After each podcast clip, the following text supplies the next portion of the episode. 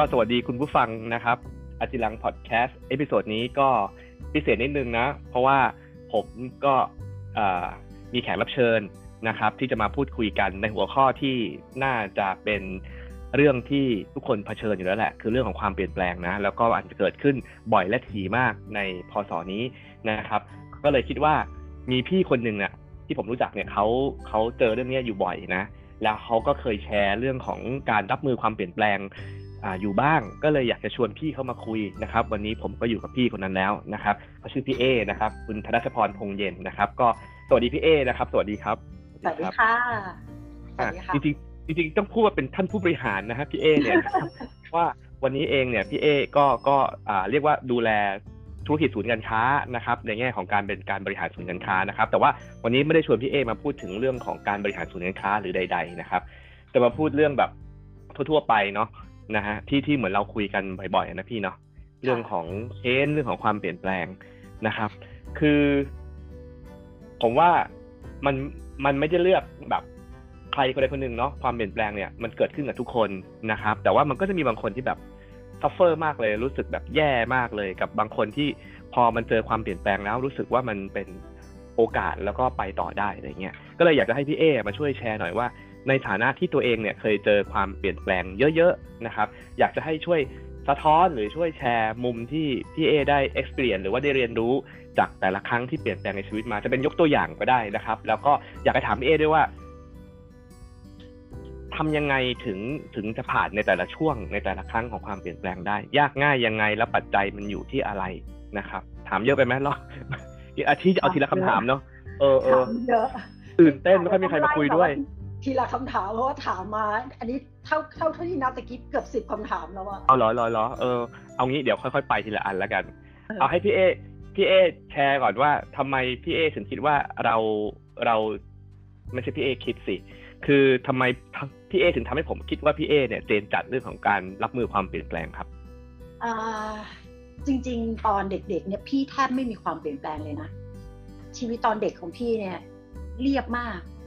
เรียบจนพี่รู้สึกว่ามันมันนิ่งจนเกินไปด้วยซ้ำคือพี่ตอนนี้พี่แทบไม่มีความทรงจำเกี่ยวกับ การเรียนประถมหรือว่ามัธยมเท่าไหร่เลยอะเพราะว่าอ่าเพราะว่าตอนมัธยมหรือว่าประถมเนี่ย พี่เรียนหนังสืออย่างเดียว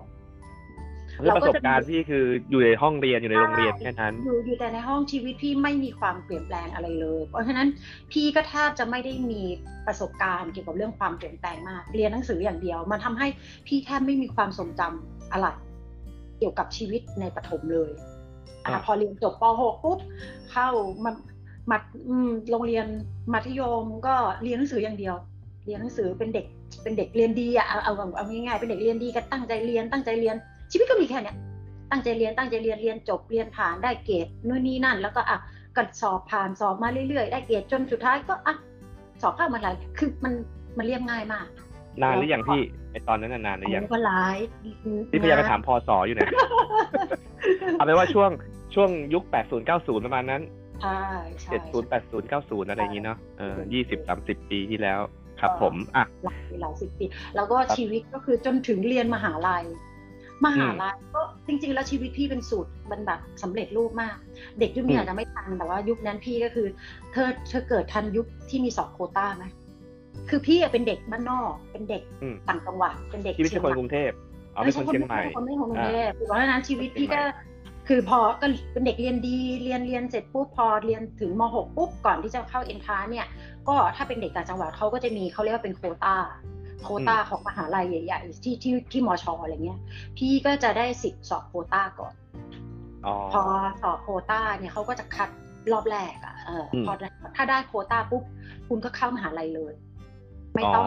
ถามอีกแล้วคำว่าเอ็นทานก็คือต้องไปแย่งกับคนทั่วประเทศใช่ไหมแต่ว่าโคต้ามันก็จะเป็นเฉพาะภาคเหนืออะไรเงี้ยเราก็ตามภาษาเด็กเรียนดีนั่นแหละแล้วเราก็เข้าโคต้าไปก็จบชีวิตก็ไม่ได้ไม่ได้จะต้องแบบยุ่งยากอะไรไม่ต้องไปเอ็นทงเอ็นทานอะไรกับเขาอะไรเงี้ยคือเพื่อนๆบางคนความเปลี่ยนแปลงจะเริ่มตั้งแต่ม .6 เพราะว่าเพื่อนบางคนมาสอบเอ็นทานได้บางคนไปติดนู่นอะมหาลัย ที่อยู่ปากใต้ไปอยู่เอ๊ยังจำได้เลยไปอยู่อำเภอรูซามิแล จังหวัดปัตตานีอะไรเงี้ยเพราะนั้นเพื่อนในวัยกลุ่มที่สนิทกันเขาก็จะเกิดความเปลี่ยนแปลงตั้งตรงนั้น แต่ว่าชีวิตพี่ไม่ใช่ พี่ก็เรียบง่ายพี่มาเรื่อยอ่าแล้วก็ชีวิตพี่ก็เริ่มที่จะแบบเทอร์นิ่งเรื่องของการเปลี่ยนแปลงตั้งแต่พี่ย้ายพอพี่เรียนจบปุ๊บ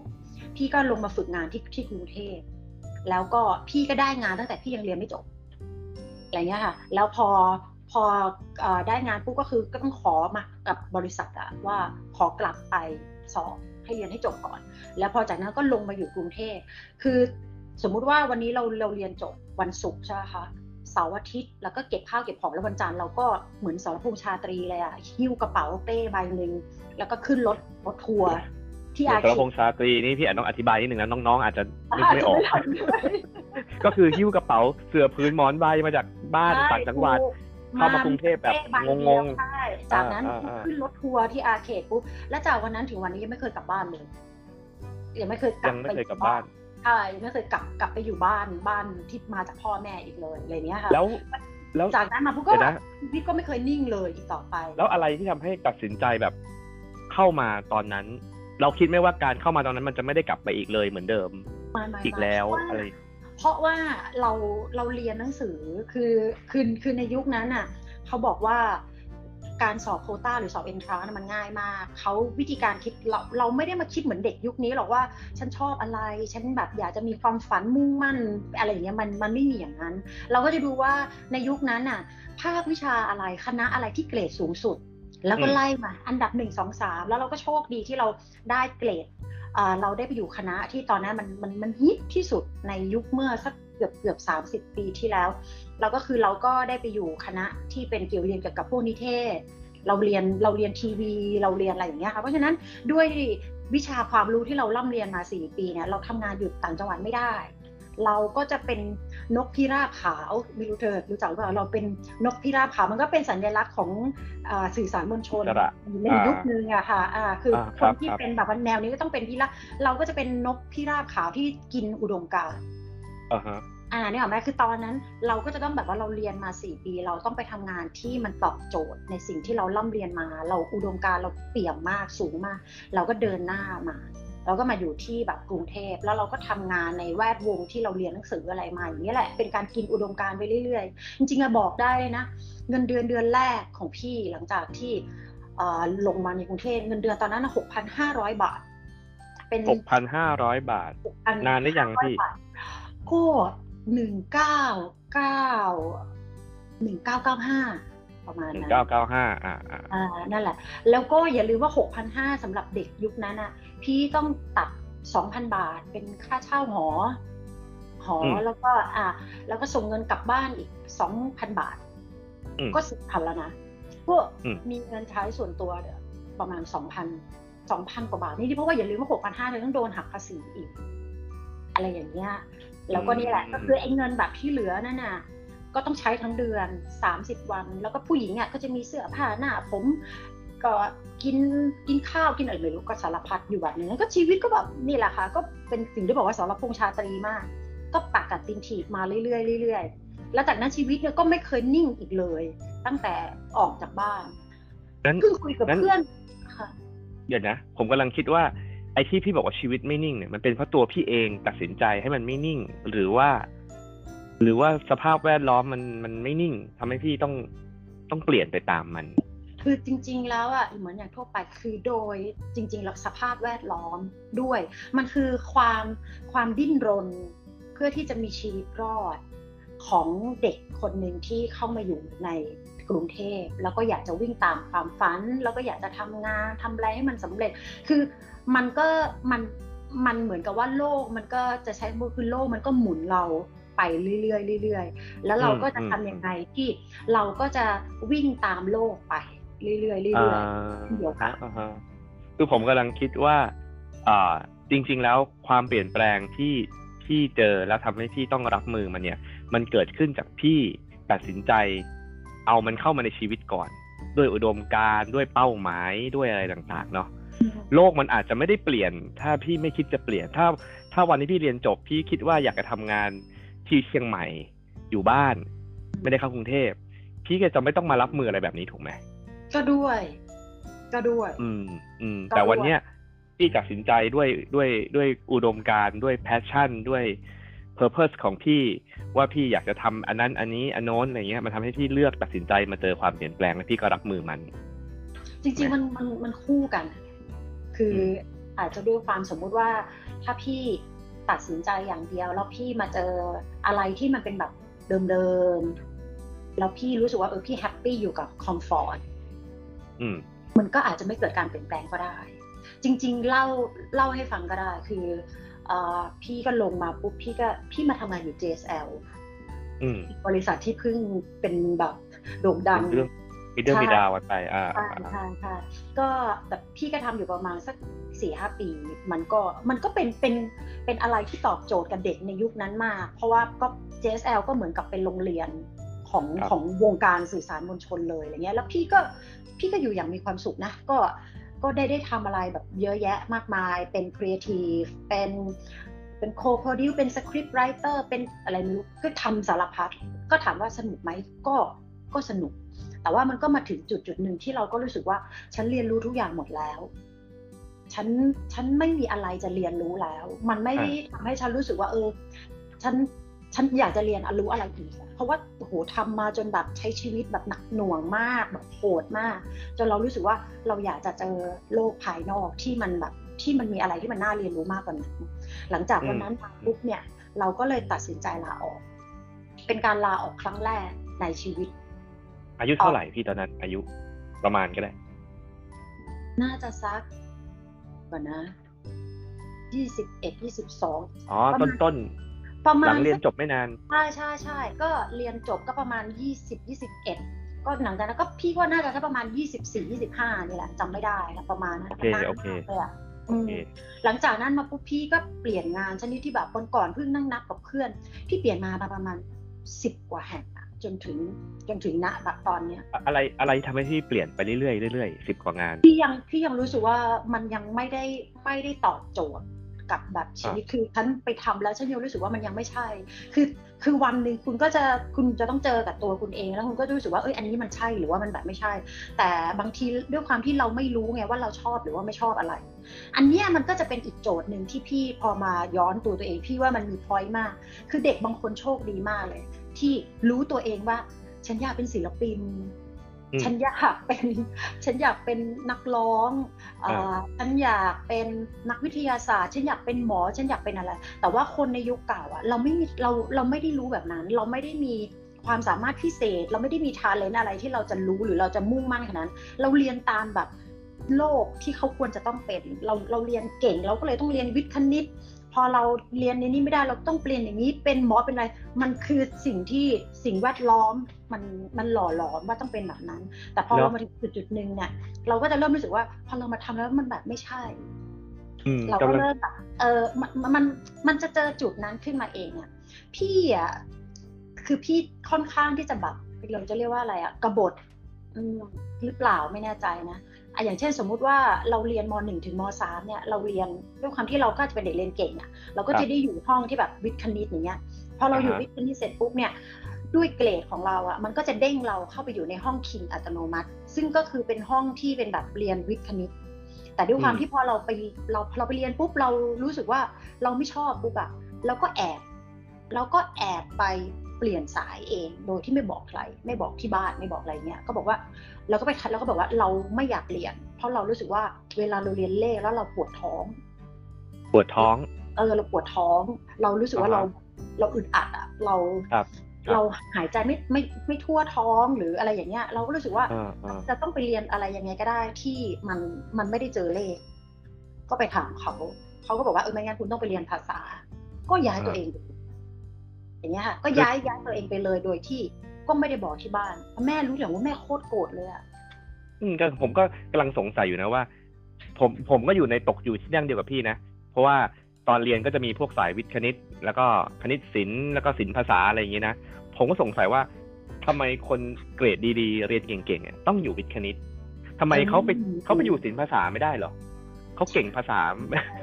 ต้องต้องเกรดไม่ถึงไม่เข้าใจถึงไปอยู่อันนั้นอันก็คือโลกแบบในยุคนั้นไงที่มันเอออาจจะไม่ได้เปิดกว้างเท่ากับในยุคนี้ครับ อะไรอย่างเงี้ยเออคือตอนนั้นก็ไม่ได้มีอะไรเยอะแยะเลย เราก็จะมี perception ของแบบสังคมว่าอะตอนนี้เมื่อคุณเรียนได้เกรดสี่มาปุ๊บคุณก็ต้องไปอยู่ห้องวิทย์คณิตนะ เรียนวิทย์คณิตปุ๊บพ่อแม่ก็จะเริ่มมี perception รู้ว่าเราอยากให้ลูกเป็นนางพยาบาล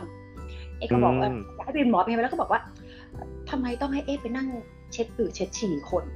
เออเออเธอนึกออกไหมเออเธอนึกออกไหมอ่าอ่ามันคือไม่เราไม่ชอบอะนะเออเราก็ไม่ชอบแต่เราก็ไม่ได้ชบอกพ่อแม่ไงแล้วเราก็อ่าเราก็ใช้วิธีการว่า ดังนั้นเราก็จะทั้งจุดจุดหนึ่งเราต้องเลือกเองเราก็รู้สึกว่าเอ้ยถ้ามันรู้สึกว่ามันแบบไม่ใช่ถึงจุดหนึ่งเราก็เราก็ต้องเปลี่ยน แต่ว่าตอนนั้นอะมันอาจจะเป็นการเปลี่ยนเพราะว่าเกิดจากความตั้งใจของเรา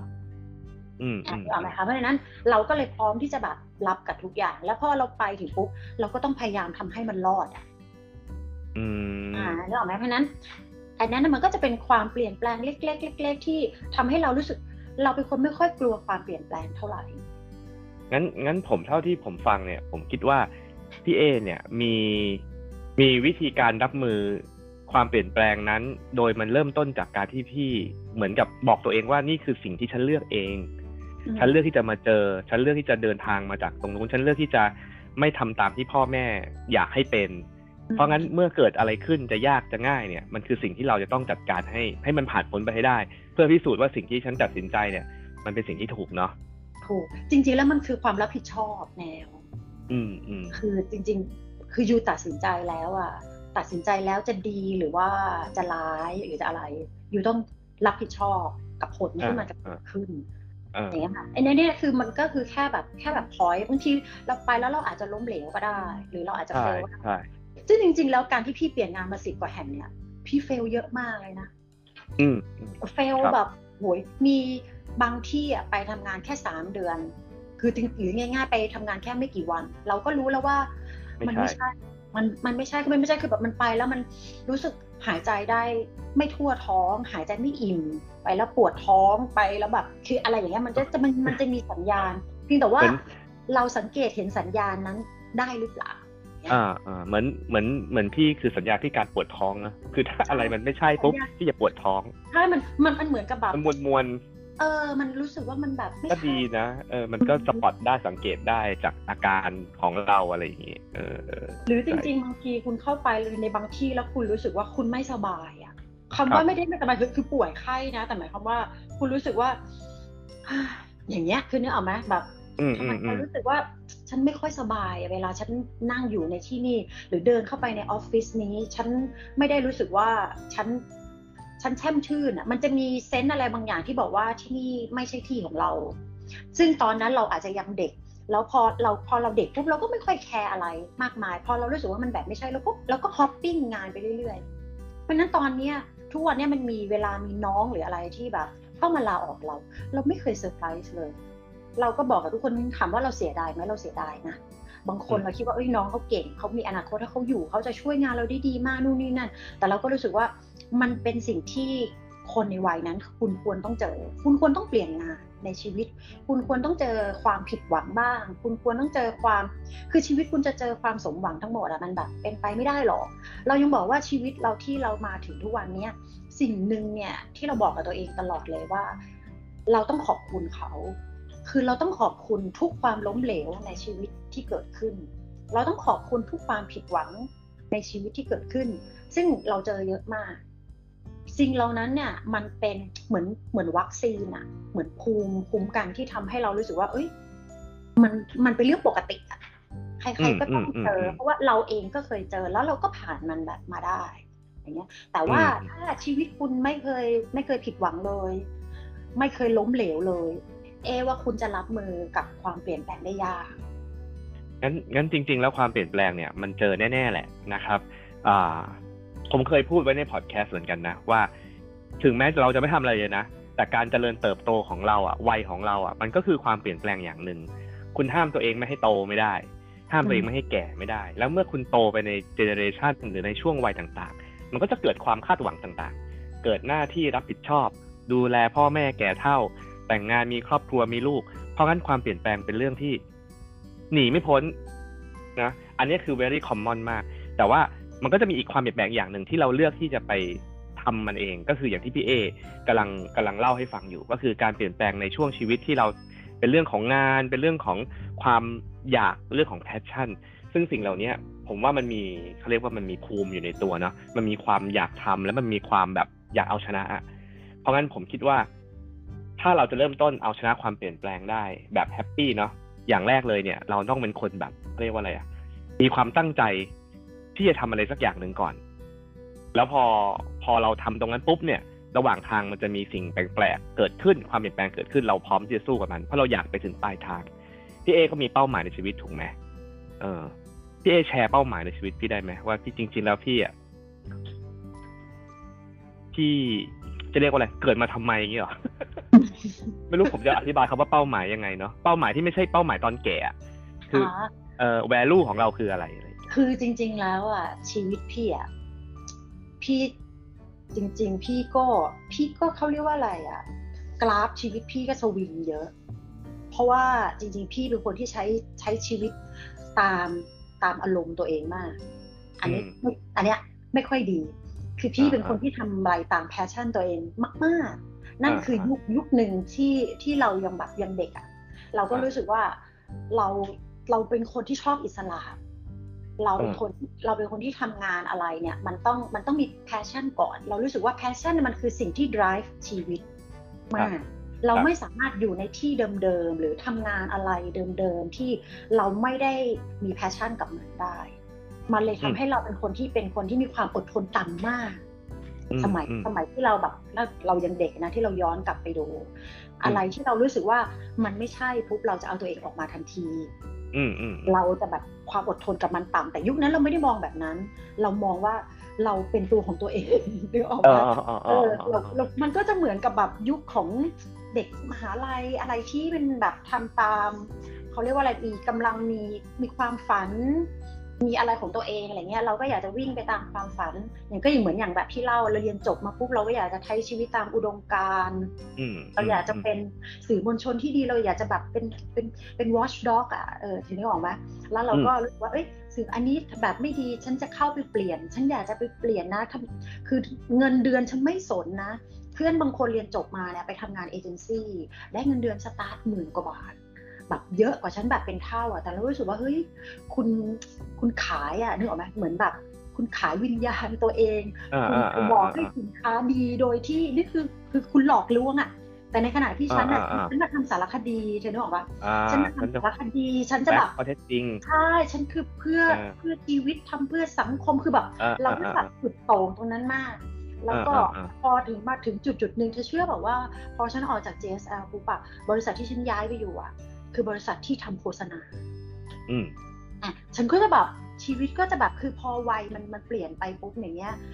ความคิดมันเปลี่ยนปุ๊บเนี่ยเราก็เริ่มที่จะแบบชาเลนจ์ตัวเองแบบใหม่ๆแต่เราก็เริ่มรู้สึกว่าไอสิ่งที่เรามองว่ามันแบบไม่ดีอะไอสิ่งที่เรามองว่ามันแบบมันฉาบฉวยมาก มันมันมันโคตรหลอกอะมัน fake มันอะไรมันทำงานกันแบบยังไงเราก็อยาก เราก็ไปอยู่เราก็ไปอยู่ production house ครับ แล้วก็โอ้โหรู้สึกเลยแล้วก็โอ้โห มันเป็นอย่างนี้นี่เองที่มันนู่นนี่นั่นอะไรเงี้ยแล้วก็ชีวิตมันก็พลิกพลิกพลิกไปแบบเรื่อยๆเรื่อยๆเราก็รู้สึกว่าเออโอเค บางทีพอมันตอบโจทย์ชีวิตเราปุ๊บเราก็เริ่มรู้สึกโอเค อันนี้เริ่มไม่ใช่ passion ฉันละต่อมาฉันก็เริ่ม passion ที่ดิฉันก็อยากมีเงินอะพออยากมีเงินปุ๊บก็รู้สึกว่าตอนนั้นจากเงินเดือนหลักพันรู้สึกว่าอุปเป้าหมายชีวิตนี้ ถ้าได้เงินสูงสุดในชีวิตได้เงินเดือนถึงสามหมื่นนี่คือแบบจบแล้วชีวิตนี้แบบ พอแล้วมันคือที่สุดของชีวิต ก็เริ่มไปอยากจะทำนู่นนี่นั่น ไปอยู่บริษัทใหญ่มากขึ้นอะพออีกทีนึงปุ๊บแล้วเริ่มรู้สึกว่าเอ๊ะพอเราไปอยู่บริษัทที่เป็นแบบบริษัทต่างชาติอะคะเราก็เริ่มรู้สึกว่า โอ้ฉันเรียนจบมาแค่ปริญญาตรีมันคงไม่พอแล้วทำไมฉันคุยกับเขาเรื่องของธุรกิจไม่รู้เรื่อง ฉันต้องเรียนมหาลัยแล้ว ฉันต้องเรียนป.โทแล้วล่ะอะจากนั้นก็เริ่มที่จะมี passion ใหม่ก็อยากจะ drive ตัวเองไปแบบเรื่อยๆเรื่อยๆอะไรเงี้ยค่ะ มันก็เหมือนกับว่าจริงๆ ถ้าถามว่าเป้าหมายชีวิตเนี่ย เป้าหมายมันมันไม่ได้มีอันเดียวแล้วคุณควรจะต้องยึดมันเป็นสารณะ แต่เป้าหมายชีวิตอะ มันเปลี่ยน มันเปลี่ยนไปตามไปตามวัยของคุณ มันเปลี่ยนไปตาม life stage ของคุณในแต่ละช่วง ในช่วงที่คุณเป็นวัยรุ่นเป้าหมายของชีวิตคุณอาจจะเป็นอีกอันหนึ่งในช่วงที่คุณเติบโตมาอีกช่วงหนึ่งเป้าหมายคุณก็จะเปลี่ยนไปอีกอันหนึ่งมันก็จะมันก็จะเปลี่ยนไปเรื่อยๆเรื่อยๆดังนั้นมันก็ขึ้นอยู่กับว่า จริง ๆ แล้ว การเปลี่ยนของแต่ละเป้าหมายอะคุณเปลี่ยนด้วยวิธีการแบบไหน บางคนเปลี่ยนด้วยเขาเรียกว่าข้อจำกัดของชีวิต บางคนเปลี่ยนด้วยเช่นการแต่งงาน มีลูกส่งลูกไปโรงเรียนเหมือนนู่นนี่นั่น อันนี้คือการเปลี่ยนแบบ standard แต่พี่ไม่ใช่แบบนั้น พี่ก็จะเปลี่ยนด้วย passion ของพี่ ขึ้นอยู่กับว่าช่วงนั้นพี่ passion เป็นเรื่องไหนยังไงอะไรอย่างเงี้ยค่ะ ดังนั้นพี่ก็จะเป็นเหมือนกับแบบ explore ชีวิตไปเรื่อยๆเรื่อยๆ ในช่วงที่พี่เปลี่ยนงานบ่อยๆ อายุ 20ถึง30 เนี่ย ทุกครั้งที่กลับบ้านเนี่ย พ่อแม่จะไม่ถามว่าพี่ทำงานอะไร เพราะว่ากลับมาทุกครั้งมันไม่เคยอยู่บริษัทเดิม จนพ่อแม่จำไม่ได้แล้วว่า มันทำงานอะไรอะไรอย่างเงี้ยค่ะเนี่ยเนี่ยมันก็คือจะเป็นช่วงที่แบบ ถามว่าเราเรา survive แบบไหนก็คือเรา survive ด้วยการที่เราตอบตอบตัวเองแบบนี้เราตอบ passion ตัวเอง เราเราเป็นแบบ self-centric มาก อันนี้คือตอนที่เป็นแบบวัยรุ่นเลยนะ มองกลับไปแล้วก็รู้สึกว่าเออใช่เราก็เราก็สุดสุดเหวี่ยงกับตอนนั้นกันโอเค เท่าที่ฟังพี่เนี่ยนะเดี๋ยวผมพยายามจะสรุปนะว่าผมเข้าใจถูกหรือเปล่า คือจริง ๆ แล้วอะเมื่อถึงวัยวัยหนึ่งเนี่ย มันก็จะทำให้เราเนี่ย ตัดสินใจมองหาคุณค่าของตัวเองเนี่ยต่างแตกต่างไปจากอดีต คือตอนเราเป็นวัยรุ่น เราก็อาจจะมีแบบไฟลุกในเรื่องบางอย่าง เช่น อิสรภาพในการทำงาน การทำงานเพื่อสังคมประชาชน การรับผิดชอบอะไรต่างๆเนาะไม่ได้แบบมานิพุเลตพวกข้อมูลข่าวสารเพื่อให้คนมามาทำกำไรให้กับบริษัทเรานู่นนั่นนี่มาซื้อของเราอะไรเงี้ยเหมือนเหมือนเหมือนแบบงานขายงานอะไรซึ่งพี่ไม่ชอบในวันนั้น แต่พอมาถึงจุดจุดหนึ่งพี่ก็เหมือนกับว่าอะคนอื่นนะคนอื่นก็อาจจะแบบไปเจอเหตุการณ์ต่างๆ ในชีวิต เช่นอ่าแต่งงาน นะคนในครอบครัวแก่ลงหรืออะไรอย่างเงี้ยหรือมีภาระผูกพันเพิ่มขึ้นผ่อนบ้านผ่อนรถ มันก็เลยทำให้ value ของเราเนี่ยนะวันนั้นถูกเซตขึ้นมาใหม่ใช่ไหมพี่ ว่าตอนอายุสามสิบเราอาจจะหาประโยชน์จากตัวเองในรูปแบบอื่น และที่ไม่ใช่ประโยชน์ตอนที่เราคิดตอนอายุยี่สิบกว่าเราอยากทำเราอยากเห็นตัวเองมีประโยชน์กับบ้านกับเมืองแบบนั้น แต่พอสามสิบปุ๊บที่อาจจะมองเห็นตัวเองมีคุณค่ากับพ่อแม่มากขึ้น มีคุณค่ากับสามีภรรยามากขึ้นกับลูกมากขึ้น นะเพราะงั้นจริง ๆ แล้วการที่เรามาถามว่า purpose หรือว่า หรือว่าสิ่งที่เราที่เราตอบคำถามเราว่าเกิดมาทำไมเนี่ยมันไม่ใช่เป็นคำตอบคำตอบเดียวทั้งชีวิตถูกไหมพี่เอ มันไม่เป็นมันคือมันไม่ได้เป็นเรื่องสำเร็จรูปอะแนว คืออ่าคือคือจริง ๆ แล้วถ้าเกิดจะถามว่า purpose ของแบบแต่ละคนยังไงเนี่ยมันไม่มีทางเหมือนกัน เพราะว่าชีวิตมันมันไม่ได้สำเร็จรูปขนาดนั้น แต่ว่าหลาย ๆ คนอะมองมันว่า life stage ของแต่ละของของชีวิตที่ควรจะเป็นอะมันควรจะเป็นยังไง เช่นคุณเรียนจบปุ๊บคุณควรจะต้องทำงานที่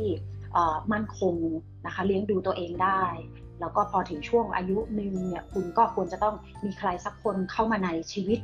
แล้วก็แล้วคุณก็จะเริ่มเห็นว่าเพื่อนๆ รอบตัวของคุณเริ่มทยอยแต่งงานกันไป แล้วก็พอถึงอีกวัยหนึ่งคุณก็ในหน้า Facebook ของคุณคุณก็จะเห็นแต่เพื่อนๆ ทุกคนโพสต์รูปลูกใส่ชุดนักเรียนไปโรงเรียนวันแรก หรือ whatever อะไรขึ้นมานั่นมันคือนั่นมันคือสูตรสำเร็จที่ที่บางทีคนอาจจะมองว่าชีวิตมันมันควรจะต้องเป็นลักษณะแบบนั้น แต่ว่าในเวลาเดียวกันอย่างเงี้ยเราก็ต้องต้องถามตัวเองด้วยว่า นั่นคือสิ่งที่คุณมองว่ามันคือมันคือชีวิตที่คุณอยากเป็นหรือเปล่าผมผมว่าผมว่าไอ้ไอ้พวกนี้มันก็จะเกิดขึ้นหลังจากความเชื่อที่เรามีเนาะถ้าบางคนก็ไม่ได้คิดว่าชีวิตมันต้องเป็นสูตรแบบนั้น เพราะงั้นเขาก็จะแตกสายออกไปสร้างแวลูตัวเองในรูปแบบอื่น ที่ไม่ใช่เพื่อลูกเมียหรือว่าเพื่อพ่อแม่ละเขามองว่าเขามีประโยชน์ในรูปแบบอื่นเขาก็จะไปใช้ชีวิตในรูปแบบหนึ่งพี่เอเองก็ตัดสินใจที่จะมีชีวิตในช่วงอายุสามสิบสี่สิบ ที่แตกต่างจากคนอายุเท่ากัน อะไรอย่างเงี้ย แต่ผมคิดว่าล้วนแล้วแต่เป็นความเปลี่ยนแปลงที่ทุกคนหลีกเลี่ยงไม่ได้เนาะมันก็จะเจอเจอการเปลี่ยนแปลง เจอความทุกข์ เจอความสุข เจอปัญหา เจอโอกาสอะไรเงี้ยก็เลยผมไม่แน่ใจนะว่า ถึงแม้ว่าเส้นทางแต่ละคนเนี่ยมันจะแตกต่างกัน แต่ละคนจะไป create purpose ของตัวเองที่มันไม่เหมือนกัน แต่ผมเชื่อว่าทุกคนต้องเจอสิ่งที่ต้องแก้ เป็นปัญหาเป็นอุปสรรคเป็นต่างๆเนี่ยพี่เอคิดว่า เวลาที่เขาจะเผชิญเรื่องพวกนี้อะไรที่ทำให้เขาสามารถที่จะผ่านมันไปได้แบบ ไม่ช้ำมากอะ ไม่ไม่ไม่เจ็บปวดมาก ไม่มีความทุกข์มากจนเกินไป พี่เอ เอาแบบตัวอย่างจากพี่เอก็ได้ พี่เอทำยังไง คือคือพี่ว่าความเขาเรียกว่าอะไรเลเวลของความทุกข์อะมันขึ้นอยู่กับว่าเราถ้าถ้าพูดภาษาแบบอาจจะกำปั้นทุบดินไปหน่อย ขึ้นอยู่กับว่าเราเราดราม่ากับมันในสเต็ปไหน คือถ้าคุณแบบดราม่าเยอะ คุณก็ทุกเยอะ ถ้าคุณดราม่ากับมันน้อย คุณก็ทุกน้อย การที่คุณจะดราม่ากับมันน้อยนั่นคือวิธีการยังไงหนึ่งคุณยอมรับมันได้หรือเปล่า คือเมื่อไหร่ถ้าคุณยอมรับมันได้ นั่นดราม่ามันลดลงอัตโนมัติเลยนะมันลดลงหวบคือมันพูดง่าย แต่เอ๊เข้าใจว่ามันทำยากการที่มันเกิดความเปลี่ยนแปลงโดยเฉพาะถ้ามันเป็นความเปลี่ยนแปลงในแง่ลบ คำว่าในแง่ลบมันอาจจะไม่ได้เป็นเรื่องที่แบบสูญเสียชีวิตร่างกายหรืออะไรอย่างนี้นะ แต่คำว่าแง่ลบคือ มันเป็นความเปลี่ยนแปลงที่เราไม่ได้ต้องการครับอันนี้คือแง่ลบละนะคะ ถ้ามันเกิดความเปลี่ยนแปลงในในแง่ลบแล้ว คุณใช้เวลาทุกอยู่กับมันอะสั้นหรือยาว เอ็มไม่ได้บอกนะว่า คือเอ็มไม่ได้เก่งขนาดที่ว่าเจอความเปลี่ยนแปลงแล้วเอ็มไม่ทุกข์นะ เอ็มก็ทุกข์มีทุกข์มีอะไรมันเป็นเรื่องคือเราพยายามมองว่า เราทุกข์อยู่กับมันเนี่ย ให้สั้นที่สุด key มันอยู่แค่แค่นั้นเองเออเหมือนกับแบบพระพระอาจารย์ไพศาลเคยบอกว่าประตูทุกอย่างอะเปิดได้ เปิดแล้วปิดด้วย นั่นแปลว่าคุณอันดับแรกเนี่ย คุณอย่าแบบพยายามเขาเรียกว่าอะไรไปกดดันตัวเอง คุณต้องอนุญาตให้ตัวคุณเองทุกข์ นึกออกไหมคะ อันนี้คือคุณปลดปล่อยตัวเองละ เวลาคุณเจอเผชิญกับอะไรที่คุณไม่ได้ต้องการ คุณยอมรับว่าคุณทุกข์ได้ คุณทุกข์เลย คุณอืมให้โอกาสตัวเองทุกข์แล้วก็คุณใช้เวลากับมันให้สั้นที่สุด แล้วคุณก็ค่อยกลับมา ปิดปิดประตูนั้นซะ แล้วก็แล้วก็เดินหน้าต่อ นี่คือศิลปะแห่งการยอมรับความจริงอะซึ่ง ไอตัวศิลปะแห่งการยอมรับเนี่ยมันมันบอกไม่ได้ว่าว่าทำทำยังไง มันขึ้นอยู่กับว่าคุณคุณได้รับการฝึกฝนมามากน้อยแค่ไหน เช่น สมมติว่าถ้าคุณอย่างที่บอกค่ะ ถ้าคุณเคยเจอมันมาแล้วคุณมีประสบการณ์กับมันมาแล้ว มันก็อาจจะทำให้คุณยอมรับได้เร็วขึ้น อันนี้อะเงื่อนไขที่หนึ่งอันที่สองถ้าคุณอาจจะเป็นคนที่แบบ โดยอุปนิสัย คุณเป็นคนไม่ใช่คนคิดมาก คุณเป็นคนชิวๆอะ คุณแบบนู่นนี่นั่น ความทุกข์คุณก็จะสั้น อ่านึกออกไหมคะ มันมันมีหลากหลากหลายเงื่อนไข เขาถึงบอกว่าจริง ๆ แล้วคนความจำดีอะ ไม่ใช่เรื่องดีนะ เพราะว่ายิ่งคุณความจำดีปุ๊บเนี่ย คุณยิ่งจะทุกข์นานอืมเอ่อแนวนึกออกใช่ไหมคือคนที่คนเขาถึงบอกว่าคนฉลาดมักไม่มีความสุขอืมนั่นนั่นแปลว่าคือบางทีถ้าคนแบบคนคนอาจจะไม่ไม่ใช่คนฉลาดน้อยก็ได้อะ คนฉลาดน้อยคิดน้อยนู่นนี่นั่นเกิดเลยมาปุ๊บอะไม่คิดแล้วปุ๊บอะสักพักหัวเราะละจบละ แต่ไอคนฉลาดอะมันก็จะเป็นแบบมันก็จะเริ่มคิดวิเคราะห์อะไรเออเกิดอะไรขึ้นทำไมถึงเป็นยิ่งมีเหตุผลมา support นู่นนี่นะมันก็จะทำให้เขายิ่งแบบทุกข์หนาดังนั้นอืมอย่างที่บอกอะศิลปะคือหนึ่งยอมรับว่าคุณมีสิทธิ์ที่จะทุกข์อะคุณมีสิทธิ์เสียใจ คุณมีสิทธิ์ที่จะผิดหวัง คุณมีอะไรคุณให้ให้โอกาสตัวเองเลย แล้วคุณก็ ไปคืออยู่กับมันแล้วคุณกลับมาให้ไหว คุณยอมรับให้ไหว จากนั้นพอคุณยอมรับได้ปุ๊บเนี่ย คุณจะโดยชีวิตอะคุณจะหาทางเดินต่อกับมันไปได้ อันนี้อันนี้คือนี่คือสิ่งที่เอ๊ะเอ๊ะคิดว่ามันเป็น key มันเป็น key point ของการที่คุณจะก้าวข้ามความทุกข์ไปได้เลยนะอืมอืมโอเคซึ่งเออผมผมฟังแล้วผมเข้าใจว่า ความทุกข์อะ มันเกิดขึ้นโดยธรรมชาตินะ มันปฏิเสธไม่ได้หรอก เช่น เวลาเราเจอความทุกข์แล้วเราก็จะแบบ ไม่อยากเจออะแล้วพอเจอแล้วแบบรับไม่ได้ ไม่โอเค ไม่อยากได้ไม่อยากเจอไม่อยากเห็นเนี่ย ผมคิดว่ามันเป็นไปไม่ได้ ทุกๆความเปลี่ยนแปลงมันต้องเจอ พี่เปรียบเทียบด้วยประตูเนาะเพียงแต่ว่าเราต้องรู้ตัวว่าเรากำลังเผชิญกับมันอยู่ แล้วเรียนรู้ที่จะผ่านมันไป เรียนรู้ที่อยู่กับมัน เสร็จแล้วเมื่อถึงเวลาที่เราตัดเรียบร้อยแล้ว ซึ่งก็คือการปิดประตู เราก็จะพร้อมที่จะเดินหน้าไปใหม่ แต่บางคนอะ ก็เปิดอ้าทิ้งไว้ แล้วก็รับไม่ได้กับสิ่งที่อยู่ถัดประตูเข้าไป มันก็เลยทำให้มัน move on ไม่ได้ แล้วก็ที่ใช้คำว่าดราม่าเนอะมันก็จะไปดราม่าอยู่กับไอสิ่งที่เราเจอในประตูน่ะโดยไม่คิดจะปิดมันนะครับ เพราะงั้นผมคิดว่าเท่าที่ฟังเนี่ยก็คือยอมรับเรื่องประตูนั้นก่อน ยอมรับเรื่องความทุกข์ที่มันจะมีขึ้นในทุกๆครั้งของการเปลี่ยนแปลง แต่จริงๆพี่พูดมาอย่างหนึ่งก็คือเอ่อ character ของคนน่ะนิสัยใจคอของคนหรือความเป็นคนแบบไหนของเราเนี่ยก็มีส่วนทำให้เรา อยู่กับทุกนั้นสั้นยาวไม่เท่ากันเนาะคนที่คนที่เป็นคนละเอียดคิดเยอะคิดมาก ก็จะเจอความทุกทีมก็จะไปต่อยากหรือไปต่อได้ช้านะแต่ว่าคนที่ไม่ค่อยได้คิดอะไรที่ใช้คำว่าชิลนะคนชิลๆเนี่ย มันก็จะ มันก็จะ move on ได้เร็วกว่าอะไรแบบนี้ ซึ่งตรงเนี้ยถ้าเราเข้าใจตัวเองว่าเราเป็นคนแบบไหน แล้วจัดการตัวเองเมื่อเจอความทุกข์ผมคิดว่าสุดท้ายมันก็จะผ่านไปได้ไม่ช้าก็เร็วเนาะเนาะเพราะว่ามันเป็นสิ่งหนึ่งที่ ที่ที่มันห้ามกันยากอะอย่างเช่น นิสัยใจคอ หรืออายุผมได้ยินสองอย่างนะเรื่องแรกคืออายุ เรื่องอายุเนี่ยมันเป็นสิ่งที่เราอ่าอ่าเลี่ยงไม่ได้นะแล้วเราก็ทำให้เราเผชิญกับความเปลี่ยนแปลงในช่วงวัยที่ต่างกันสองคือ นิสัยใจคอ character บุคลิกของเรา ซึ่งมันจะทำให้เราเนี่ยจะต้องรับมือกับมันยากง่ายแตกต่างกัน แต่ถ้าเราเข้าใจมันสุดท้าย ไม่ว่าเราจะเป็นคนแบบไหนมันก็ผ่านไปได้ถูกไหมพี่เอ้ถูก พี่เอ้เองก็เจอทั้งเรื่องเรื่องเรื่องของช่วงอายุ ที่ที่พี่เอ้ก็ไปเจอมุมมองต่างๆทำให้เราทำให้ตัวเองเนี่ยเหมือนกับอ่าตั้ง purpose ตัวเองขึ้นมาในแต่ละช่วงวัยที่แตกต่างกัน กับพี่เอ้ก็เออต้องถามว่าพี่เอ้เป็นคนแบบไหนเป็นคนแบบ คิดเยอะหรือเป็นคนชิวๆอย่างนี้ก่อนดีกว่าฉันเป็นคนคิหรดอเยอะอืมแสดงว่าเวลาเจอเจอความเปลี่ยนแปลงแล้วมันเจอแบบเป็นด้านเนกาทีฟเนี่ยพี่เอจะแบบ ก็ค่อนข้างยากนะเรา ที่ที่เอามาพูดได้เหมือนง่ายเนี่ยเพราะว่าเพราะว่าเจอมาเยอะมากแล้ว แต่ว่าเป็นคนที่แบบอาจจะไม่ค่อยแสดงออกอ๋อแต่จริงๆแล้วว่าเราคือคือคือเป็นคนที่อยู่กับตัวเองเยอะมากครับแล้วก็แล้วก็เวลามีอะไรปุ๊บอะเราก็จะเราจะฮิลลิ่งตัวเองอะอ่าเพราะฉะนั้นเนี่ยถามว่าเราเป็นคนคิดเยอะเราเป็นคนคิดเยอะเป็นคนคิดเยอะมากดังนั้น เวลาที่เราจะหลุดออกมาจากความทุกข์เนี่ย เราใช้เวลาเยอะ เราใช้เวลานาน ไอ้งั้นไอ้ระหว่างที่พี่ใช้เวลาเนี่ยพี่ฮีลิ่งตัวเองยังไง ที่พี่บอกอยู่กับตัวเองพี่ทำอะไรบ้างเอ่อพี่พี่พี่ก็แค่เขาเรียกว่าอะไรคุยกับตัวเอง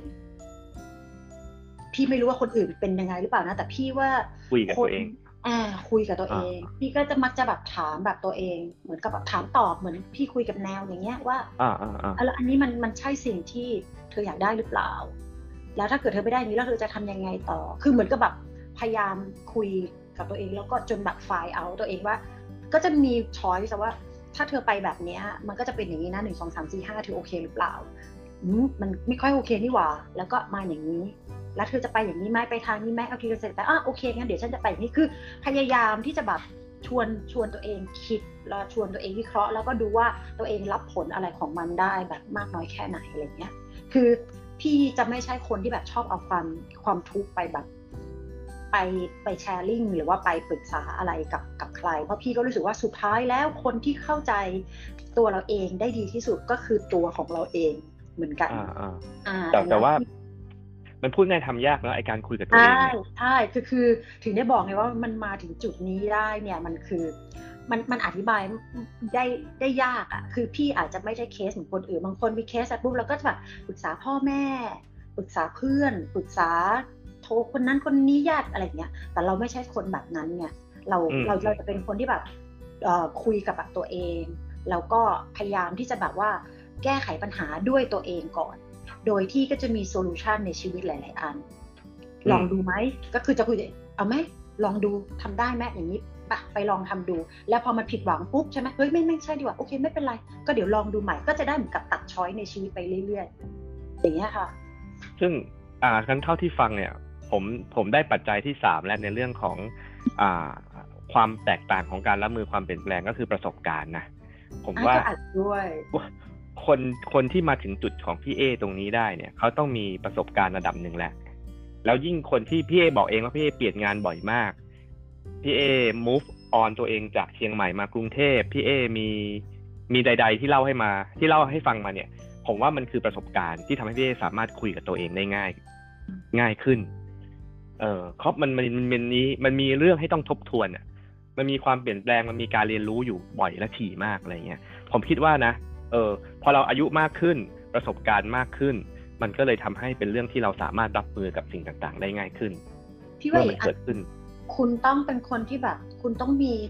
ความกล้า พอสมควรที่จะแบบเอ่อคือคุณต้องกล้าเผชิญกับสิ่งที่คุณกลัว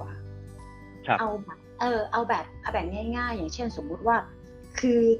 พี่เนี่ยเป็นคนที่แบบกลัวการไปไหนมาไหนคนเดียวมาก สมัยก่อนนะพี่ก็รู้สึกว่าเออเวลาพี่จะไปเที่ยวไหนยังไง พี่ก็ต้องเกาะเพื่อนไป พี่ก็ต้องแบบทำอะไรทุกอย่างเองแบบไม่เป็นหรือนู่นนี่นั่นอะไรเงี้ย แต่พอมาถึงจุดจุดๆหนึ่งเราก็รู้สึกว่าเราจะพึ่งพาคนอื่นตลอดเวลามันเป็นไปไม่ได้ เราต้องหัดทำอะไรด้วยแบบตัวเราเอง พี่ก็เผชิญหน้ากับความกลัวของตัวเอง ด้วยการ ตัดสินใจไปต่างประเทศคนเดียวครั้งแรกในชีวิตอืมเอ่อตอนนั้นพี่ก็ทำอะไรไม่ยังไม่ค่อยถูกอะนะ พี่ก็ไป พี่ก็รู้สึกว่าถ้าเราไปใกล้ๆเนี่ย เรายังขอความช่วยเหลือจากคนทั่วไปได้ พี่ก็เลยไปในที่ที่พี่คิดว่าไม่มีใครช่วยพี่ได้เลย คือที่ไปไหนนะพี่ไปลอนดอนไปอังกฤษ อ่าไปอังกฤษอ่าอ่าไปอังกฤษไป จริง ๆ มันมันเริ่มต้นจากการที่พี่ไปพี่ไปอเมริกาก่อนเมื่อสัก อะสิบกว่าปีที่แล้ว แล้วก็รู้สึกว่าเฮ้ยมันคือคือโลกเราไม่ได้มีอยู่แค่นี้โลกเรามันมันมันกว้างกว่านั้น ดังนั้นเรายังรู้สึกว่าชีวิตเรามันมันยังควรจะต้องทำอะไรได้อีกเยอะ แต่ก็มาเริ่มจริงๆเนี่ยก็คือไปไปอังกฤษไปครั้งแรก เดินทางด้วยตัวเองคนเดียว บินไปคอนเน็กอะไรของพี่ก็ว่ากันไป แล้วก็โดยที่ไม่รู้ว่าไปถึงที่นู่นแล้วมันจะแบบอะไรยังไงโอ้มันต้องเผชิญกับความกลัวเยอะมาก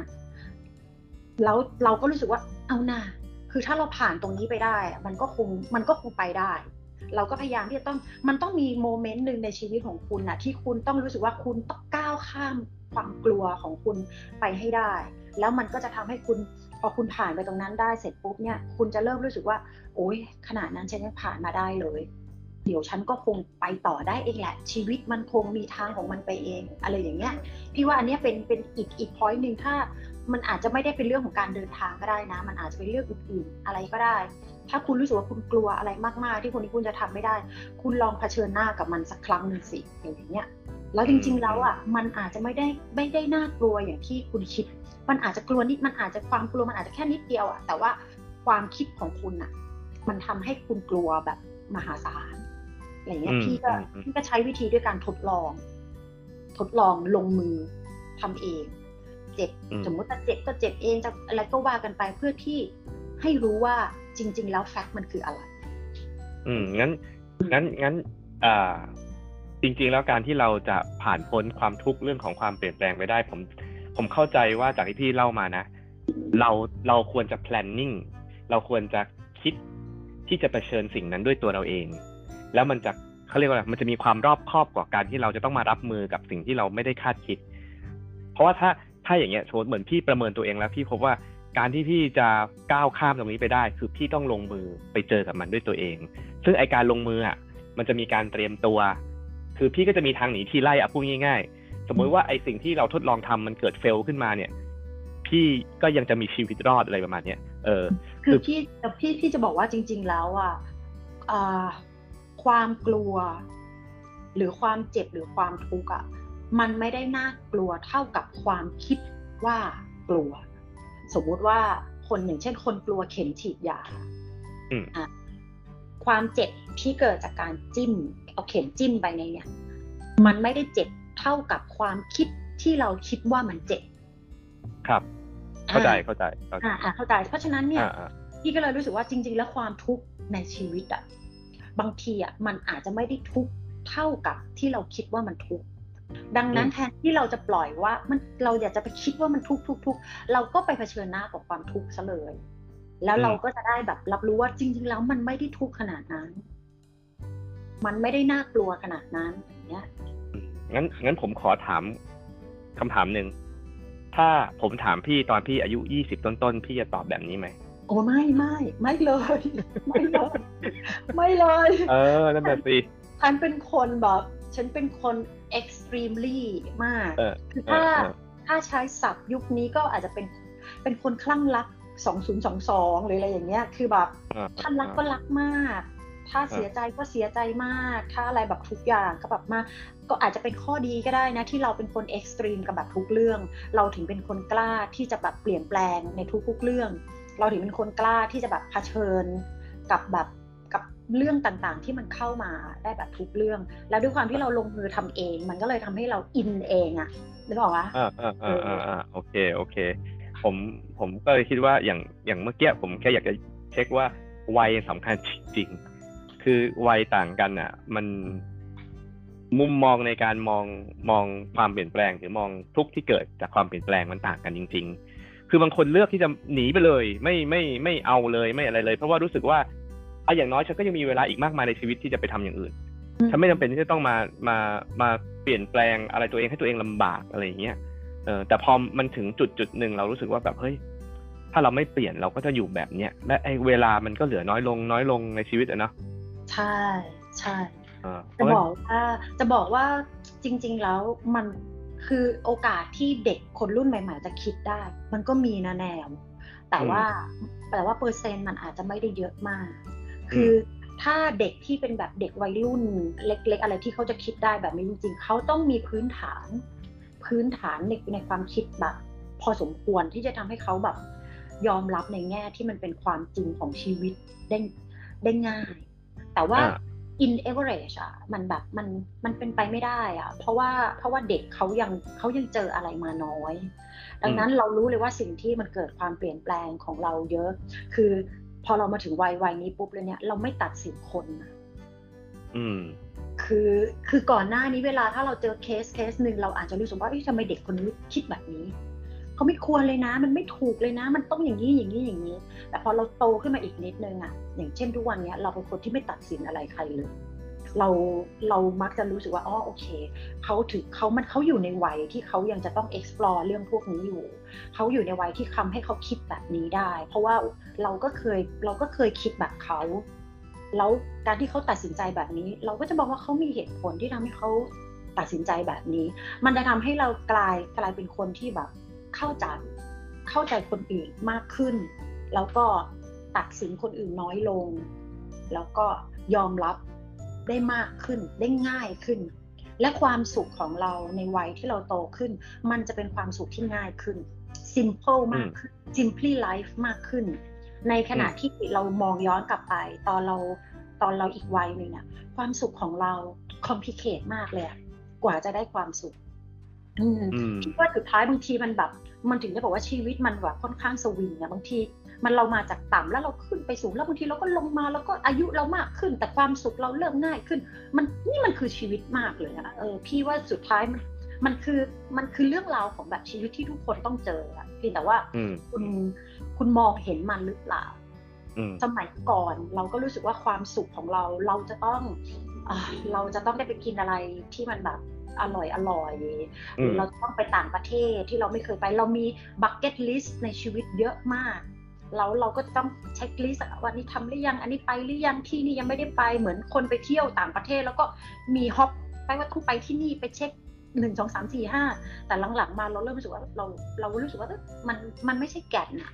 ความสุขอืมเราเริ่มที่จะแบบง่ายมากขึ้น ทุกวันนี้เราสุขกับเรื่องกับเรื่องง่าย ๆ มากเลยเอาเอิ่มเช่นทุกวันนี้นะความสุขของคนวัยเท่านี้ ฉันก็เริ่มที่จะแบบ ฉันรู้สึกสุขมากเวลาฉันขับรถกลับคอนโดแล้วมันมีที่จอดรถว่างให้แค่ฉันั้นหนึ่งหนึ่งช่องจอดใช่ ฉันมีความสุขมาก ฉันรู้สึกว่าโอ้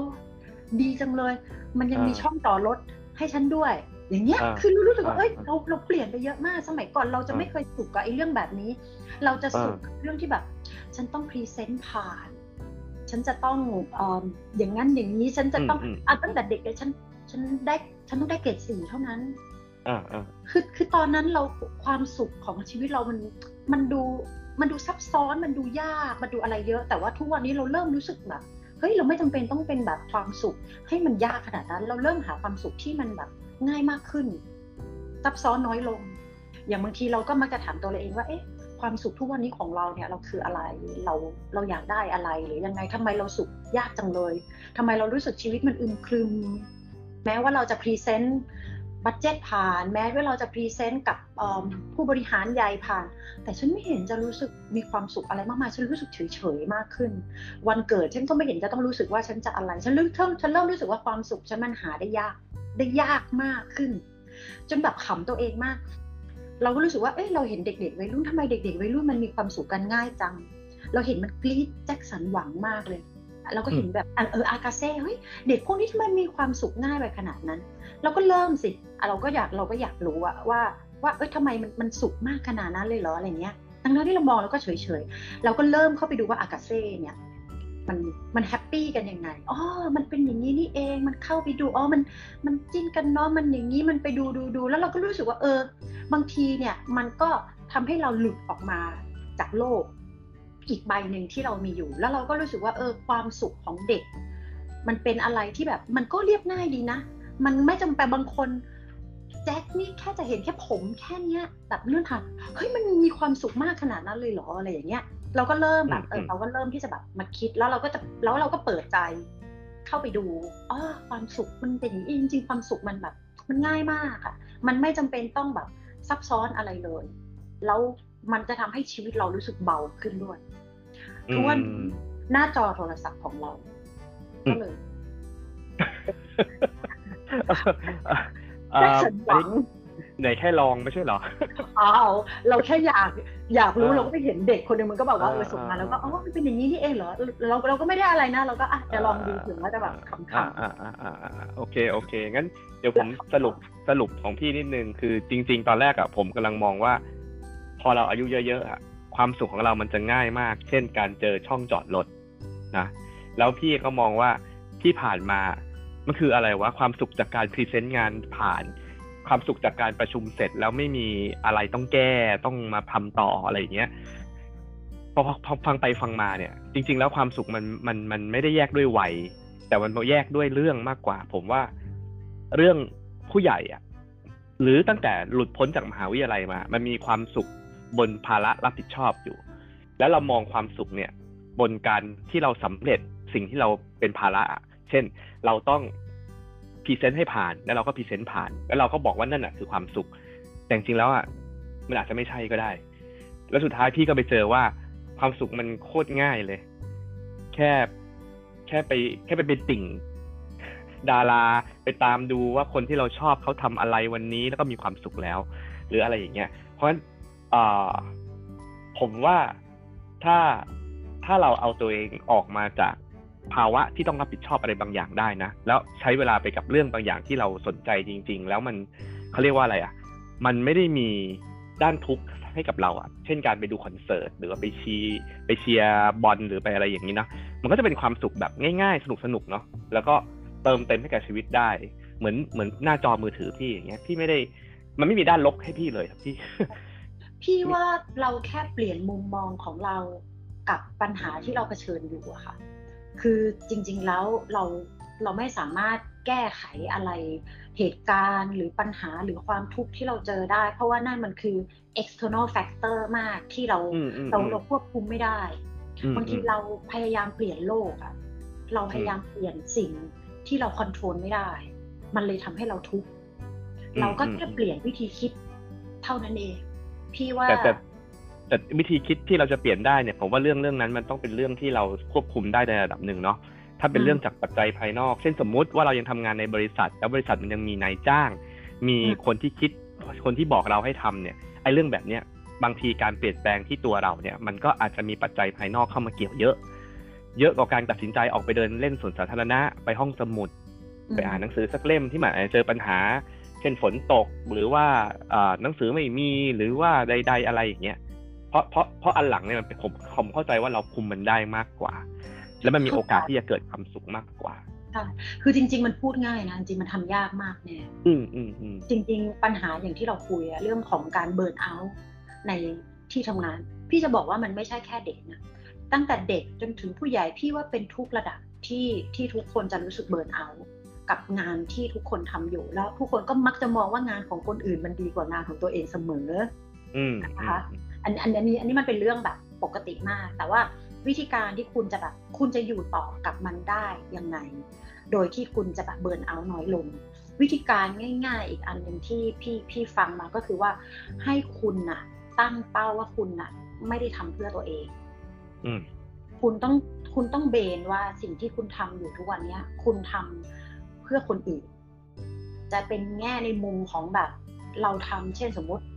ทุกวันนี้ถ้าเราอยู่แค่ตัวเราเองเราเราออกแล้ว กับงานที่มันน่าเบื่อเดิมๆเซ็งๆเรื่องวนลูปตัดปกติ แต่ถ้าเรามองว่าเราไม่ได้ทำงานนี้เพื่อตัวเราเองค่ะเราทำงานเพื่อสมมุตินะบางคนอาจจะมีครอบครัว อาจจะต้องเราทำงานเพื่อที่เราจะเลี้ยงดูครอบครัว เราทำงานเพื่อที่เราจะส่งพ่อแม่ หรือทำงานเพื่อที่เราจะทำอะไรบางอย่างในชีวิตของเราให้มันแบบสำเร็จทำเพื่อคนอื่นบ้าง อันนี้มันจะทำให้เราแบบรู้สึกว่าเรามีเป้าหมายที่มันนอกเหนือจากแบบตัวเอง เพราะถ้าเมื่อไหร่เรามองว่าเราทำให้กับตัวเองทุกอะเราจะรู้สึกว่าเราไม่มีความจำเป็นต้องทน อืมอ่าเนี่ยไหมคะ แต่ว่าเวลาถ้าเราทำเพื่อคนอื่นอะมันจะมีความหมายที่มันที่มันให้ให้พลังกับเรามากขึ้น อย่างเงี้ยค่ะ มันถึงได้มีทำอะไรว่าทำไมแบบ คนที่รวยมากๆ หรือเก่งมากๆ สุดท้ายเขาก็ไปทำเพื่อสังคมสตีฟจ็อบหรือบิลเกตหรืออะไรเงี้ยเขาไปทำในสิ่งที่มันยิ่งใหญ่ไปมากกว่านั้น เพราะถ้าเมื่อไหร่เขาทำแค่ตัวเองเขาหยุดแล้วเขาพอแล้วเขาไม่จำเป็นจะต้องมาทนกับสิ่งเหล่านี้แล้วอย่างเงี้ยที่ว่าบางทีเราอาจจะลดอัตตาตัวเราลงนะแล้วก็เราก็ไปเพิ่มในสิ่งเนี้ยเพิ่มเป้าหมายของเรากับคนอื่นที่ที่เรารักมากขึ้น มันก็จะเป็นการ balance ตัวเราเองได้ เหมือนเหมือนที่ช่วงนี้ที่ทุกคนมักจะได้ได้ยินว่าคุณชัชชาติเขาจะพูดว่า โลกนี้มันไม่มีงานที่ตอบสนอง passion ของคนทุกคนหรอกเราเราทำงานเพื่อใช้ชีวิต แล้วเราก็ไปหาแพชชั่นเอานอกเวลางาน อย่างเงี้ยเอ้ว่ามันเอ๊ะมาฟังฟังดูเอ้ว่า เออ มันก็จริงนะคือบางทีถ้าเกิดเป้าหมายในการทำงานของเราเปลี่ยนไป มันจะช่วยทำให้เราทำงาน ได้อย่าง เอ๊ไม่ได้บอกว่ามันมีความสุขมากขึ้นนะ แต่เอ๊จะบอกว่ามันทุกน้อยลงอ่าฮะเห็นด้วยเห็นด้วยนะครับ คือ เพราะงั้นจริง ๆ Purpose เราคือไม่ใช่งานเราสำเร็จหรอก แต่ว่ามันเป็นการที่เราได้ผลสำเร็จจากงานเอาไปตอบโจทย์ ที่เราวางเอาไว้ในแต่ละช่วงวัยของเรามากกว่าเนาะอืมโอเค เพราะฉะนั้นวันนี้ผมจับประเด็นได้นะก็คือ จริง ๆ แล้วเนี่ย ความทุกข์ที่เกิดจากความเปลี่ยนแปลงเนี่ยมันมันมีปัจจัยหลายอย่างที่ทำให้มันมีความระดับต่างกันนะไม่ว่าจะเป็นอายุนะครับ ไม่ว่าจะเป็นเรื่องของอประสบการณ์นะเรื่องของนิสัยใจคอที่ตัวเองเป็นนะครับ ที่มีส่วนทำให้เราแบบดราม่าหรือไม่ดราม่านะอ t ติจูดนะครับ ความคิดมุมมองต่างๆเนาะแล้วพี่เอเองก็บอกว่ามันมีวิธีอยู่แหละ แต่วิธีที่ว่าเนี่ยมันอาจจะยากง่ายกันตามแต่ละคนนะ แต่ว่าอ่ามันเรียนรู้ได้แล้วมันก็ผ่านไปได้ เพราะว่าความทุกข์มันเป็นความเขาเรียกว่าอะไรอะ่ะ มันเป็นความปกตินะความเปลี่ยนแปลงความทุกข์ความสุขเป็นเรื่องปกติ แต่ว่าเราเองที่มันไปไปสร้างสัดส่วนขึ้นมา เรื่องนี้บางคนมองว่ามันเป็นความทุกข์ทุกหนักเลย แต่บางคนก็บอกว่าไม่เห็นจะยากเลยเดี๋ยวมันก็ผ่านไปได้ ซึ่งมันไม่มีผิดไม่มีถูก วันนี้เองผมก็ได้ฟังเขาเรียกว่าอะไรมุมมองจากพี่เอเนาะก็ หลายสิ่งหลายอย่างเลย ฟังบางมุมก็เหมือนธรรมะเนาะเอาจะไปแนวแนวนั้นนะนะอีกนิดนึงเขาบอกว่าเขาบอกว่าเราเราไปให้ค่ากับอะไรบางอย่าง มันเป็นเรื่องที่เอ่อมันอาจจะเป็นเรื่องปกติเหมือนอย่างแบบพี่บอกแหละจริง ๆธรรมะก็คือธรรมชาติทุกสิ่งทุกอย่างนะสิ่งที่ดีที่สุดก็คือเป็นเรื่องที่มันทำให้แบบปกติที่สุดเพียงแต่ว่าการให้ค่าของเราเนี่ยแหละ เราไปให้ค่าของมันแบบไหน เราให้ค่าบวก ใครให้ค่าลบ เราให้ค่าดีเราให้ค่าร้ายกับมัน นั่นคือนั่นคือเราทุกข์เพราะความคิดอะอ่าใช่ใช่นะครับ ก็อ่ามันคือมันคือรูปกับนามอะที่เราไปเซตเอาไว้กับสิ่งที่มันมีอยู่แล้วนะครับ เราตั้งชื่อให้มันดูแย่มันก็ดูแย่ เราตั้งชื่อให้มันดูดีมันก็ดูดี แต่ไม่ว่าชื่อไหนอะสิ่งนั้นก็คือสิ่งนั้น ธรรมชาติของมันไม่มีใครเปลี่ยนได้ มันมีเรื่องเรื่องหนึ่งที่มันแบบมันทัชใจพี่มากเลยแล้วก็แบบคือพี่แบบพี่ ไปไปมีโอกาสได้คุยกับกับพระอาจารย์รูปหนึ่งนะคะท่านก็บอกว่าเวลาเราเจอความทุกข์อะความทุกข์เนี่ยมันเหมือนหมาเน่าเลยอ่าเวลาที่เราเจอหมาเน่าเนี่ยลอยน้ำมานะคะให้เรานั่งอยู่บนฝั่งแล้วเราก็มองดูหมาเน่าอะมันลอยน้ำไป เราไม่จะเป็นจะต้องเอาไม้ไปเขี่ยหมาเน่าเพื่อที่จะมากอดหมาเน่ามันไว้ เราไม่จะเป็นต้องกระโดดลงไปมันเราแค่นั่งมองมันและเดี๋ยวหมาเน่าเนี่ย มันก็จะลอยผ่านไป มันมันคือ แล้วมันก็ผ่านไปอะแรกๆไอตอนที่มันยังมาไม่ถึงแบบว่าเราก็รู้สึกว่าเอ้ยหมาเน่าไม่กลิ่นเริ่มลอยมาละแล้วพอมันมาถึงหน้าเราปุ๊บอะโอ้โหโคตรเหม็นเลยไม่รู้จะทนแม่งแบบได้ขนาดไหนอะไรเงี้ยแต่ว่าเราไม่ต้องไปจับมัน เราก็แค่นั่งมองมัน แล้วเดี๋ยวมันก็จะลอยผ่านไป ทุกสิ่งทุกอย่างในโลกนี้มันเป็นอย่างนี้เหมือนกัน แล้วมันก็จะผ่านไป มันก็จะพาสไปอย่างเงี้ย คือถ้าเรามองมันให้มันเป็นเหมือนกับเขาเรียกว่าอะไร ปรากฏการณ์ในชีวิตอะค่ะ เราก็จะแบบเข้าใจมัน ยอมรับมัน แล้วมันก็จะผ่านไป อืมอืมนะครับ แต่ว่าไอการที่ผ่านไปอะ มันก็แน่นอนมันอาจจะมีส่งกลิ่นบ้าง อาจจะมีภาพที่เราไม่ได้อยากเห็นบ้างนะครับ แต่มันไม่ได้อยู่อย่างนั้นไปตลอดเนาะ กลิ่นเดี๋ยวมันก็จะหายไปภาพมันก็จะตัดไปนะครับ ความทุกข์ก็เหมือนกัน นี่พี่พูดไปพูดมานี่ก็เหมือนโปรโมทไอตัวพอดแคสต์ผมนะเพราะว่าอาจิรังอาจิรังนี่พคะอดแคสต์เนี่ยก็คือหลักๆ เลยก็พยายามที่จะบอกคันผู้ฟังประมาณนี้แหละว่า มันไม่มีอะไรจีรังยั่งยืนเนาะมันเป็นสิ่งที่เกิดขึ้นตั้งอยู่แล้วเดี๋ยวมันก็หายไปนะครับ อันนี้ไม่ต้องพุทธศาสนาก็ได้ อันนี้แบบ very basic ธรรมชาติธรรมชาติมากนะครับ ว่าทุกอย่างเป็นแบบนี้นะครับ ไม่ต้องเชื่อหรือไม่ต้องไม่เชื่อ นะครับเพราะมันเกิดขึ้นตลอดเวลา เพราะฉะนั้นผมคิดว่าใครใครรู้ก่อนใครเห็นก่อน ใครเข้าใจก่อน คนนั้นไปต่อได้เร็วกว่าเนาะพ้นทุกข์ได้เร็วกว่า มีความสุขได้เร็วกว่านะครับ ทุก ๆเรื่องนะวัยไม่ผมว่าวัยอะวัยมันเกี่ยว แต่ว่าถ้าคนถ้าใครอายุยังน้อยแล้วคิดได้เร็วนะ มันเลยอันเนี้ยมันเลยเป็นมีหลักฐานให้เห็นเลยนะ ว่าคนที่อายุน้อยแล้วประสบความสำเร็จเนี่ยมันก็มีซึ่งคนเหล่านั้นแหละ คือคนที่คิดได้นะ เออเพราะงั้นวัยเป็นอุปสรรคไหมเป็นแต่ถามว่ามันมันก้าวข้ามได้ไหมที่จะมีความสุขได้มันก้าวข้ามได้ ผมเชื่อว่าอย่างนั้นนะครับ เพียงแต่ว่าตอนนั้นมันก็อยากอย่างอื่นก่อนไงอยากเที่ยวอยากสนุกอยากอะไรตามภาษานะครับคือจริงๆอยากจะชวนคุยต่อเดี๋ยวมันจะยาวนะคือ คือคนที่เป็นวัยรุ่นและประสบความสำเร็จเนี่ย ผมว่ามันมีมันมี external factor บางอย่างอะ่ะ เช่น พ่อแม่ทำธุรกิจ พ่อแม่ประสบความสำเร็จ หรือมีต้นทุนที่มันดีกว่าคนอื่นอะ่ะ ซึ่งอันนี้ว่าอันนี้ว่าไม่ได้เนาะ มันเป็นความเหลื่อมล้ำที่มันมันอยู่ในสังคมอยู่แล้ว เพราะฉะนั้นคนพวกนี้ครับ ผมว่ามันเขามีองค์ประกอบที่พร้อมจะพร้อมจะพร้อมจะเข้าใจ พร้อมจะพ้นไปได้ คือเขามีทางเลือกในการแก้ปัญหามากกว่าคนที่อาจจะขาดโอกาสบางอย่างอะไรอย่างเงี้ยเออเพราะงั้นผมก็ผมเข้าใจเหมือนพี่เอ้นะว่า เราเราไม่ต้องพยายามดิ้นรนหรอกให้มันไปไปตามวัย แต่ว่าด้วยวัยนั้นเนี่ยเออมันก็จะมีวัยรุ่นที่แบบมีวัยรุ่นที่มี background ที่อย่างหนึ่งกับวัยรุ่นที่ไม่มี background วัยรุ่นที่เรียนรู้ได้ง่าย กับวัยรุ่นที่ต้องตะเกียกตะกายอะไรเงี้ยขวนขวาย ผมว่ามันก็มีส่วนทำให้คนเนี่ยเริ่มต้นได้ไม่เท่ากันอันนั้นว่ากันอีกเรื่องหนึ่งเรื่องเหลื่อมล้ำเรื่องอะไร แต่ว่าก็เลยแต่ว่าผมกำลังจะบอกว่าวัยไม่ได้เป็นเรื่องที่ปิดกั้นการเรียนรู้หรือความเข้าใจเรื่องทุกข์จากความเปลี่ยนแปลง มันสามารถที่จะเรียนรู้ได้ แล้วมันสามารถที่จะจะเจอได้ เจอช้าเจอเร็วอะไรอย่างเงี้ย บางทีมันก็ก็แตกต่างกัน แล้วก็มันก็มีปัจจัยอื่นๆ อะไรอย่างนี้นะครับพี่เอเองก็ก็เจอเร็วนะ ผมคิดว่านะ บางคนอายุเท่าพี่เอเขาก็ยังไม่เจอนะ พี่ว่าจริง ๆ แล้วอะ เราแค่ใช้ชีวิตอะแน่นึกออกไหมมันแค่ใช้ชีวิตอะคือครับชีวิตมันต้องเป็นแบบเนี้ยคุณก็อืมอยู่กับมัน คุณก็ใช้อืมชีวิตกับกับมันไป ไม่ว่ามันจะเกิดเรื่องอะไรขึ้นในชีวิต ไม่ว่าจะเป็นเรื่องดีเรื่องร้าย คุณก็แค่ใช้ชีวิตของคุณ อืมอืมอืมอืมมันมันอาจจะแบบคิดไม่ได้ ก็ได้ก็ก็ไม่เห็นเป็นไร ไม่ต้องอืมไปแบบไม่ต้องไปแบบ จริงจังอะไรกับมันถึงอ่าแบบอ่าอ่าแบบนั้นนะคือชีวิตทุกชีวิตอะมันมีช่วงเวลาของมันอยู่ คือจริงพี่เป็นคนที่เชื่อเรื่องพวกนี้มากเลยนะ คือเรื่องจังหวะของชีวิตอืมคือบางทีมันเหมือนดอกไม้อะเราเราไปเล่นมันยังไงให้มันบาน แต่มันยังไม่ถึงเวลาที่มันจะมีดอกบาน มันไม่บานหรอกอืมแล้วช่วงเวลาที่เราไปแบบไปบี้มันไปแบบอยากให้มันนะมันทุกข์มากเลยนะ มันเหมือนเวลาที่เราแบบพยายามอยากจะอยู่สมมุติเรามีลูกน้องหรือเรามีแฟน เราอยากจะให้แฟนเราเป็นแบบเนี้ยเขาไม่เป็นแบบเนี้ยเราเราทุกข์มากเลยอืมอ่าแต่ว่าในเวลาเดียวกันถ้าเราเข้าใจว่าเออเขาก็คงเป็นแบบเนี้ยเดี๋ยวถึงแบบนู่นนี่นะมันมันไม่ได้ช่วยอะไรเขานะ แต่ว่ามันช่วยเรามาก เราจะทุกข์น้อยลงโดยแบบอัตโนมัติ เราถือเป็นคนที่ค่อนข้างเชื่อเรื่องของจังหวะชีวิตและเรื่องของเวลามากด้วยนะครับ ก็ ก็ต้องให้เวลากับชีวิตนะครับ ให้ให้เวลาที่มันเป็นไปเป็นไปตามกฎธรรมชาติเนาะๆบางเรื่องบางอย่างเนาะคือเราเรา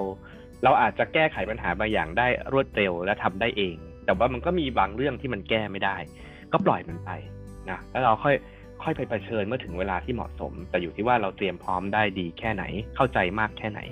นะเพราะว่าถ้าเราเข้าใจแล้วผมเชื่อว่านะจะมาช้ามาเร็วเรื่องดีเรื่องแย่เนี่ย เรารู้วิธีที่จะอยู่ กับมันเมื่อถึงเวลานั้นจริง ๆ ทั้งสุขทั้งทุกข์นะครับ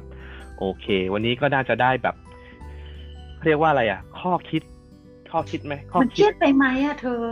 มันไม่ได้เครียดไหมเครียดใช่ไหมถามว่าเครียดไหมผมก็ว่าเครียดนะเหรแต่อว่า แต่ว่ามันเครียดด้วยด้วยเนื้อหา แต่ผมคิดว่าบนความเครียด มันก็ได้เรียนรู้และเข้าใจ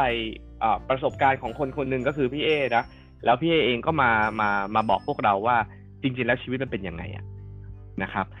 ก็หวังว่าคุณผู้ฟังนะน่าจะได้ความรู้ได้ประสบการณ์จากพี่เอแล้วก็ได้ไอเดียดีกว่า สุดท้ายแหละ ไอเดียในการที่จะไปจัดการชีวิตนะ เพราะว่าทุกคนทุกวัยนะครับ มีมีความเปลี่ยนแปลง แล้วก็มีทุกสุขจากความเปลี่ยนแปลงนั้นแตกต่างกันไป แต่ว่าถ้าเราจับประเด็นจากที่พี่เอเล่าให้ฟังได้ ไม่ว่าจะเป็นการพูดคุยกับตัวเองนะครับ การเรียนรู้และเข้าใจสิ่งที่มันไม่แน่ไม่นอนในชีวิตเนี่ย เดี๋ยวมันก็ผ่านไปนะครับ การวางเป้าหมาย การเข้าใจความแตกต่างระหว่างช่วงวัยต่างๆอะไรใดๆแบบเนี้ยนะครับลองเลือกดูสักประเด็นสองประเด็นที่คิดว่าเราจะเอาไปแอพพลายใช้กับสิ่งที่เรากำลังเจอผมเชื่อว่าความเปลี่ยนแปลงอะไรเนี่ย มันก็ทำอันตรายเราไม่ได้หนักหนาถึงตายนะ แต่อาจจะอาจจะเจ็บมากเจ็บน้อยก็ว่ากันไปนะครับ แต่ว่าสุดท้ายแล้วเราจะฮีลิ่งตัวเองได้ แล้วก็จะฟื้นขึ้นมาใหม่ แล้วก็เก่งกว่าเดิมเนาะ วันนี้ต้องขอบคุณนะครับพี่เอนะครับคุณตนัชพรพงเย็นนะครับ เป็นอย่างสูงที่มาแชร์ประสบการณ์ให้เราฟังนะครับ ขอบพระคุณมากนะครับผมขอบคุณครับนะฮะแล้วก็ติดตามอาจดังพอดแคสต์นะครับได้อ่าเอาตรงๆนะไม่อยากจะบอกว่าเดือนละกี่ครั้งหรือสัปดาห์ละกี่ครั้งนะเพราะผมก็มีเวลาก็ก็ก็จะทำไม่มีเวลาก็จะสกิปไปบ้างอะไรอย่างนี้นะครับแต่หวังว่าจะเป็นประโยชน์ไม่มากก็น้อยแล้วเดี๋ยวมาติดตามกันว่าครั้งหน้า จะเป็นใครในแขกรับเชิญของอาจดังพอดแคสต์หรือถ้าไม่มีจะเป็นหัวข้ออะไรนะครับ ติดตามกันได้ในช่องทางนี้ วันนี้สมควรแก่เวลาครับ ลาไปก่อนพบกันใหม่ในครั้งหน้ากับอาจดังพอดแคสต์เพราะไม่มีอะไรจีรังยั่งยืน เราจึงต้องเรียนรู้ตลอดชีวิตครับ ขอบคุณครับ สวัสดีครับ